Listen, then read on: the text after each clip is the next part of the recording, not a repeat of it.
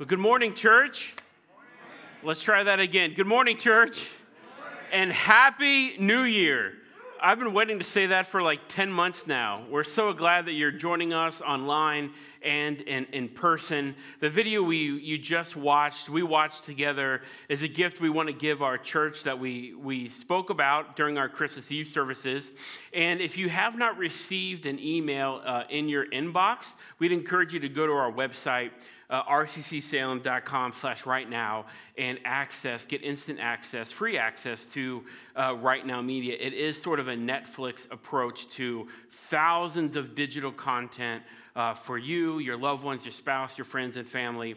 And because one of our values at RCC is generosity, we want, to, we want you to give this away. If this could bless a neighbor or a coworker, text them the link to our website and say, hey, man, sign this, sign up for this, and you'll have hours of great digital content for you and your family uh, and your loved ones as well. We hope that this can be a gift for you. I hope it's a blessing to our life groups as well and to anyone that accesses uh, Right Now Media.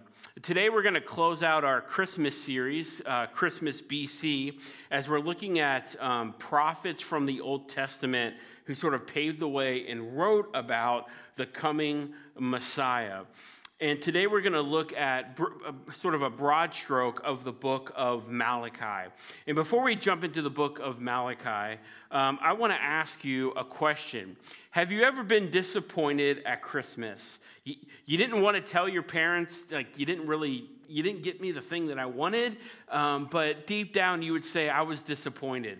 Let me tell you something, friends. The internet is wonderful and magical. There's actually a website that you can go uh, on and discover the worst Christmas gifts that people have received. About seven to 10 years ago, maybe seven years ago, uh, Dr. Dre released his line of headphones, Dre's Beats, and uh, they were a pretty hot market. I think with AirPod Pros, they're probably not as hot anymore because Apple ruins everything. I'm kidding, I love Apple products. Uh, but there was a kid that wanted his own pair of uh, Dre Beats, which parents, these are like $300. So, you know, up to you if you want to get that for your kids. What the parents did as a joke was they gave him this literally two pairs of Beats. Um, I don't know about you, but I would probably be a little bit upset. The next photo is my favorite. Imagine getting a gift for a loved one who was wearing that gift. This is a photo of a guy who received a shirt that he's actually wearing. Oh man, I, I if I if I got my grandfather that gift and I walked in and I saw him wearing the same shirt, I'm like, oh man, this is this is going to be a story he's going to make fun of me for years for years to come. And then there's this gift where you you look at it and you're like, what is this? You know, you've got that that uncle or aunt or nephew that's kind of uh, a little on the quirky side. You're like, what, what is actually in this? I know what it might be because the shape, but what actually is in it? So you open it up, and here's the first photo, and you're like, oh, cool, it's an iPhone in a pan. Okay, I'll take the iPhone. But then because of the quirkiness of the family member, you open the iPhone package and you get this, and you're like, great, this is not really what I wanted. At least you have a pan to knock them upside the head and say, thank you for not giving me a gift that I wanted. You know, sometimes it's easy uh, to be disappointed at, at Christmas. sometimes it's easy to be disappointed in life. And sometimes we have this notion that if I follow Jesus, things won't be awesome all the time, but maybe a little better. And we follow a guy that ended up on a cross. And sort of the tension is when we feel like we're disappointed with life, sometimes we can go to, well, where's God? Does God actually love me? Is God actually for me? You know, maybe for some of us uh, in the last year, we, we didn't get the promotion we thought we were going to get. Uh, maybe last year we started out married to our spouse, and this year we're single. Um, maybe uh, we thought that we would give you know school on zoom a shot and it would be okay and we're taking deep breaths as parents we're going to get through this and it's just been disastrous. It's it's normal to be disappointed in life okay? Life isn't always awesome every single day of the year. And that's true often for the israelites Uh, it's true for all of us as we as we manage wanting to be loved by God and then sinning and kind of doing our own thing. In the book of Malachi, um, God's people, the Israelites, were very disappointed with God. Here's a brief video showing a little bit about Malachi's story.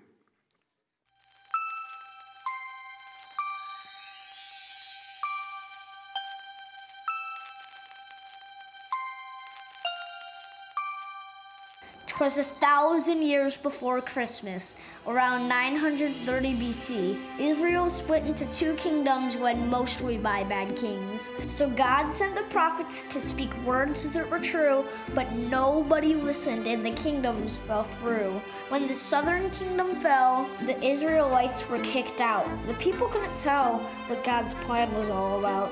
They eventually returned to rebuild their temple and reclaim their land. But as the prophet Malachi writes, it wasn't all that grand. The people are disappointed, wondering if there's even a God above. Yet, in the middle of all this doubt, God shows Malachi a sign of his love. I love those readings from those kids, they're, they're great. Uh, Malachi, along with a lot of prophets and pastors, did not have an easy job. He's leading and speaking for God uh, to the Israelite community when things are not going well. The Israelites were dominated by their worst enemies, if you're familiar with the Old Testament, the Babylonians. And they were another theme and frame uh, of the Old Testament is that not only when you're defeated, you're kicked out of your country. So they were in exile. This happens all the time in Old and New Testament warfare. However, they're allowed back to Jerusalem to rebuild the temple, and the grumbling takes place. You know, sometimes disappointment isn't an emotion, but sometimes disappointment um, are GPS coordinates. Sometimes disappointment is a location, and it's hard to go back to the house that your family once lived in pre divorce. It's hard to go back to that school that your family took you out of after being bullied week in and week out. And for the Israelites, sometimes it's hard to go back to Jerusalem or where they're from because it reminds them of what could have been.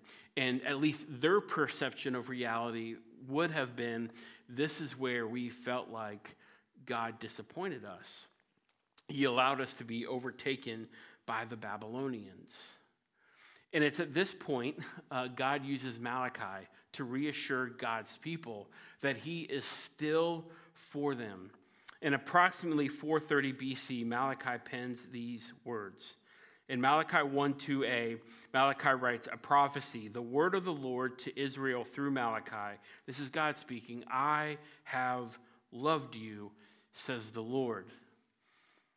You know, it's nice to read that and we can feel that sentiment, I'm sure, but it's really hard to believe when you're on this end or this side of being defeated by an enemy.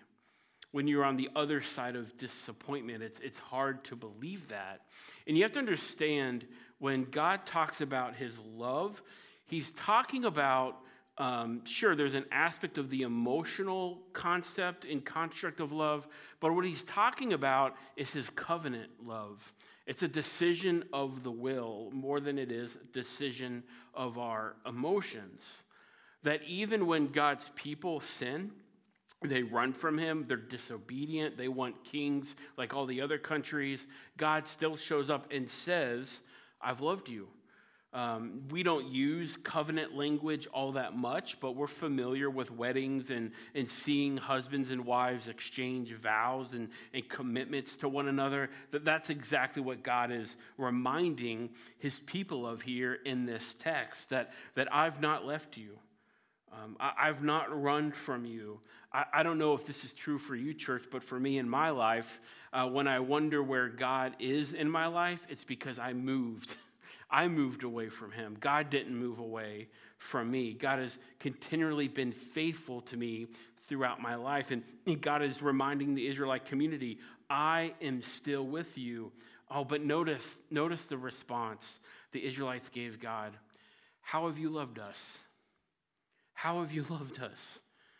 I, I, don't know how you take that or how you receive that question when you look at it at face value, but I would imagine there's some level of pain in that question. God, you, allowed us to be defeated by the enemy. What, what do you mean you loved us? Right? If you loved us, good things happen, right? Like, doesn't Jesus say in Matthew, your earthly parents who are sinful people, they give you good gifts. How much more will your heavenly Father give you good gifts? Like, losing in battle is not a good gift, God. How in the world have you loved us? A year ago, roughly a year ago, uh, we kicked off our Mission and Vision series here at RCC. And we said we're going to be a journey church. And there are more, but we said we're going to commit to four pathways on a uh, discipleship's journey of spiritual formation.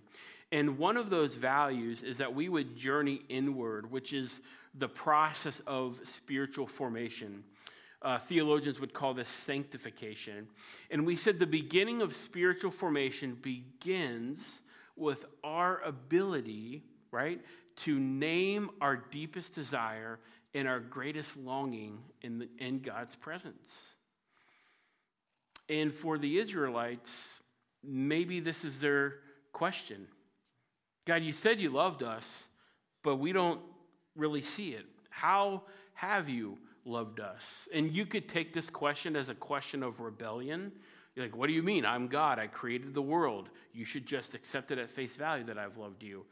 But we don't, right? Because we're humans. We're flesh and bones, and there's emotions involved, and there's faithfulness and trust and distrust, and seasons where we follow God faithfully, and seasons where we fall off the wagon. And I just love the realness of this question that the Israelites are asking God. And, and let me just say this from, from the beginning is that God is not surprised or thrown off uh, by you asking Him really difficult questions. If it is a question that is important to you, and it is a deepest longing and desire for you to ask it and maybe even have answered, it's important enough for God to hear, and we should communicate what our deepest desire and greatest longing actually is. If you had to uh, look back on your life over the last six to 12 months, um, what, would, what would you say um, is your greatest disappointment? What would you say uh, what was a season where, um, you know, you, you, you, just, God, are you there? um, do, do you love me? I mean, I know you exist because I'm afraid to say you don't exist because I don't want your wrath to come after me. But, but right now in this season, I, I know you're faithful. I just don't feel it. I just don't. I don't see it. If, if you had to look back on your life over the last six to 12 months or so, where would you say you've had disappointment with God?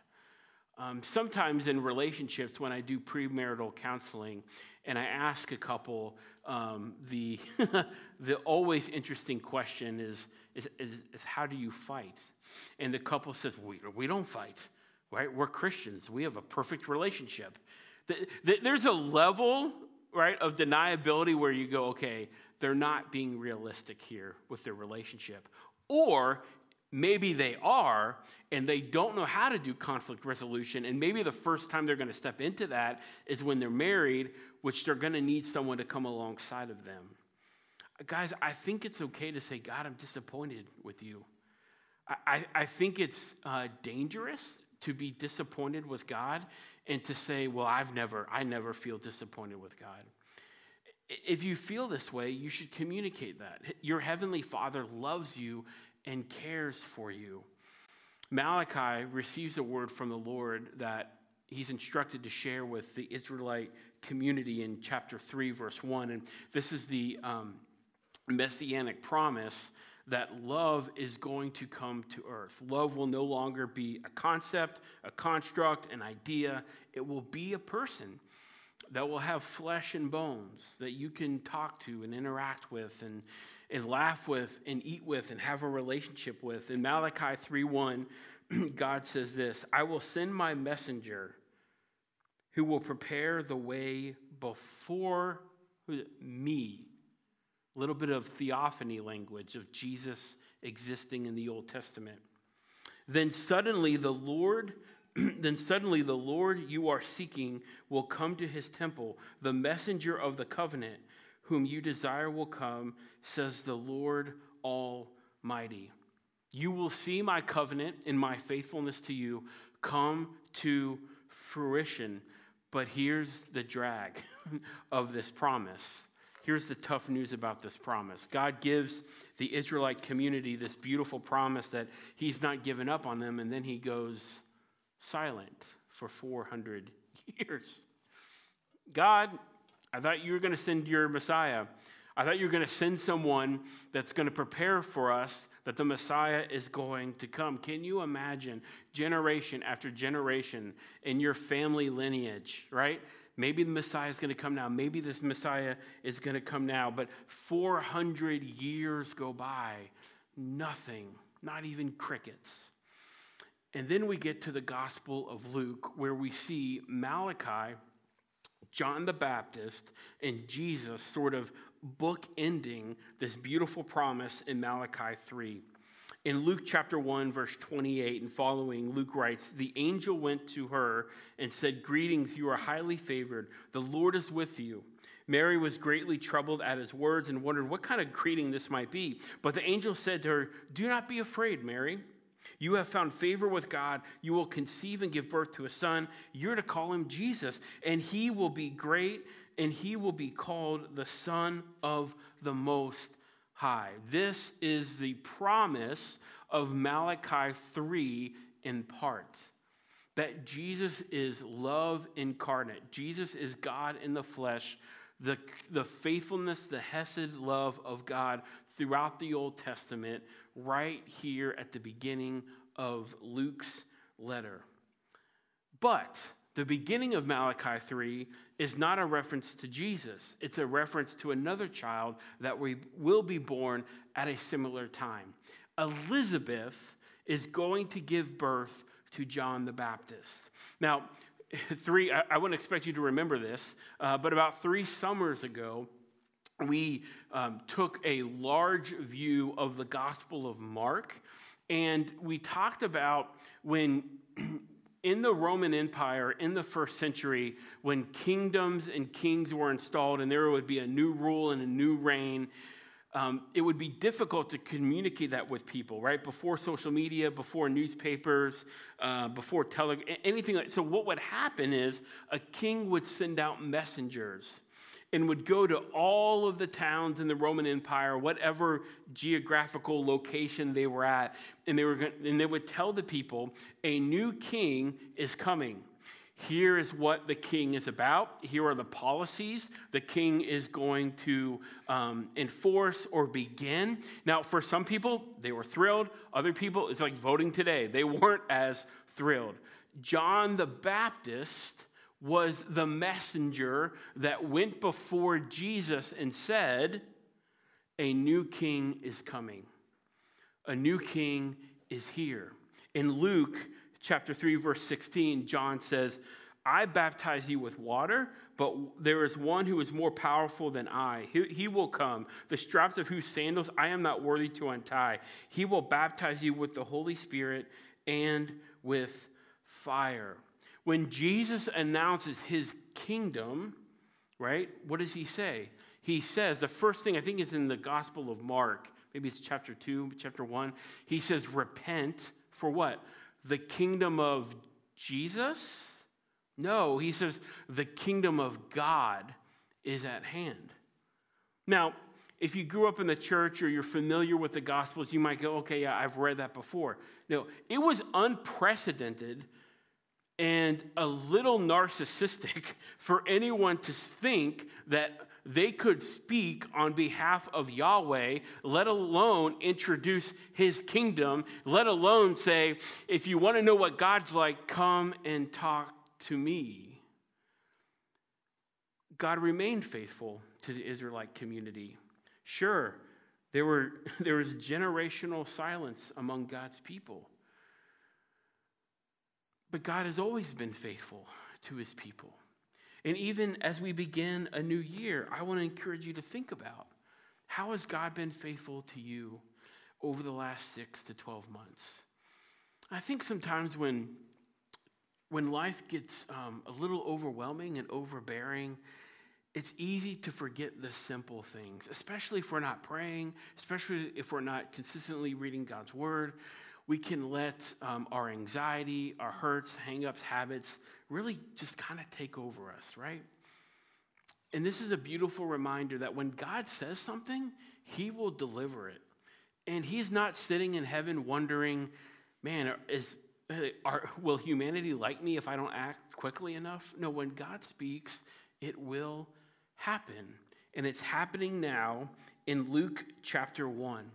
I love, I was going to read this uh, during our Christmas Eve services a couple weeks ago, but uh, I saved it for today. I love the way Max Lucado describes the birth of Jesus and Mary and Joseph interacting with Jesus. Max Lucado is an author and pastor, writer, and teacher. He says, God was given eyebrows, elbows, two kidneys, and a spleen. He came not as a flash of light or an unapproachable conqueror, but as one whose first cries were heard by a peasant girl and a sleepy carpenter. The hands that held him were unmanicured, calloused, and dirty. No silk, no ivory, no hype, no party, no hoopla. Angels watched as Mary changed God's diaper. I love that phrase. I love that statement. I love the sentiment of how vulnerable God's love is given to us in the person of Jesus. Matthew begins his gospel describing it this way in verse 21 that Mary, she will give him the name Jesus, and he will save the people from their sins. Christmas doesn't happen so Jesus can say, okay, come here, humanity. Let's get a selfie and a big group hug. There's intentionality with the incarnation. That this beautiful, precious baby boy given to this very young, probably terrified and excited young couple, uh, he would have to die for the sins of the world for my sins, for your sins, for Mary's sins, for Joseph's sins. One theologian describes sin this way that sin is the culpable disturbance of shalom. I, I like that definition. I've heard many definitions uh, with regard to sin. There's so many different ways to look at and explain and define sin, but I really like that definition that sin is the culpable disturbance of shalom, that sin is a full frontal attack on the kingdom of God, the, the very kingdom that Jesus had come to announce, the very prophecy that Malachi was writing down and giving to the Israelite community that God's hesed love, his covenant love, will not give up on us. So, how does he do it? How does he approach humanity? Well, in Matthew 1 23, Matthew says, The virgin will be with child and give birth to a son. They will call him Emmanuel, which means God with us. Jesus, God in flesh, does life with us. The gospel writer Mark describes uh, the kind of way, the approach to life that Jesus had was that he would rub shoulder to shoulder with his disciples and with people. That, that, that's a creative way of describing that God wants to get close to us, that God wants to do life with us. And it wasn't this um, sort of top shelf theological idea okay, my creation ascend, now I'm going to send my son, he's going to die and come back to heaven, and everything's going to be fine. There's a level of empathy sympathy that Jesus develops by being with us, right? He, he, he understands and learns the frailty of humanity. He even humbled himself and became a man, and God, in the form of Jesus as a little boy, had to grow up and learn about God. He had to learn from the instructions of his parents of his rabbi and his synagogue leaders. He chose to do life with us, reinforcing, right, the Jesus of Malachi, the God of Malachi chapter 3. I have always loved you. I have not given up on you. I still want to have a covenant relationship with you. And one of my favorite verses, I share this all the time here, is Romans 5 8, where Paul says, God demonstrated his own what love for us in this while we were still sinners. God doesn't wait for us to clean up and take a uh, an ethical shower to clean off all of the bad stuff. No, he doesn't wait. He acts. While we were still sinners, Christ died for us and he showed us his love for us. I hope as we begin this new year um, that in whatever way connects to you over the coming days and coming weeks, that you would be reminded of God's covenant love for you, uh, that he has spent. Uh, about 1,500 years on several different continents, writing 66 different books, communicating just how much that He loves us. And so I want you to think about two things as I close uh, today. Is this number one is an invitation to come back, an invitation to come back. You know, I think um, when we uh, shut everything down, it's almost been a year. It's crazy to even think that, yet let him say that. Um, it, it was kind of a crazy season for, for the world. But you know what? A new year presents new opportunities, new perspectives. And so I want to encourage our church. It's an invitation to come back, to re engage, whether that's attending online or in person, joining a serving team, a life group. Uh, we're not going to sit around and wait for things to get better. We're going to act now. There, there is a world that needs to hear about the love of God and, and, if you're like, I don't know if I believe that, then I would challenge you to get more involved in your community. If you don't have at least one or two people in your circle of relationship or influence, I'd really encourage you to expand that circle of influence and get to know other people. So the invitation is to come back here. The, the charge is to go out and to share the love of God with other people in real and tangible ways. I've been in New England for about two and a half years now. It's crazy. It feels like it's, it's flown by. And the more I talk to people about faith and God, because when they find out I'm a pastor, that's where the conversation goes, is that when people think about God, at least in this part of the country, it, it seems to be very liturgical. It seems to be very um, um, and no offense if you wear these articles of clothing, but uh, it seems to be very khaki pantsed, right? Tight shirt, everyone's proper, nobody gets out of line. The problem with, and I, I'm not saying that's a good way or a bad way to look at God, is the problem with that is that I don't think people here in New England give God a second thought right? Because they've already been burned out, or it wasn't relevant, it wasn't meaningful to them. They went to church because probably someone in their family dragged them. But what people need, not only in New England, but the world, are real life Jesus followers that are willing to share their life with them the way Jesus shared his life with us, and that we might be available to them in their time of need, in their time of questioning. I don't know about you guys, but I'm really excited for 2021. I'm really excited because, I mean, the opportunities are endless uh, for our church. May you know this holiday season that God loves you. It's a simple message that He's not given up on you, and His covenant love for you does not go away. God does not move away from the relationship. We do. And it's an invitation to come back and to go out and share his love with the people in your circle of influence. Let me pray, and we'll continue our service with communion. Jesus, thanks so much for um, this beautiful reminder of your covenant love for us, that you've not given up on us. And, and I think that might mean different things to different people. I think it means a lot for folks that are faithful to you for a season, then they fall off, and they come back, and they fall off. And we're so thankful for this beautiful reminder that your love does not run out on us, that you do not give up on us. And we thank you so much that you judge our, um, our ethics and our behavior based on the behavior of Jesus, who was perfect, who was faithful, and died in our place and paid the price that we should have paid. And we thank you for uh, his love for us. And may we rest in that love as we begin this new year. It's in your name that we pray. Amen.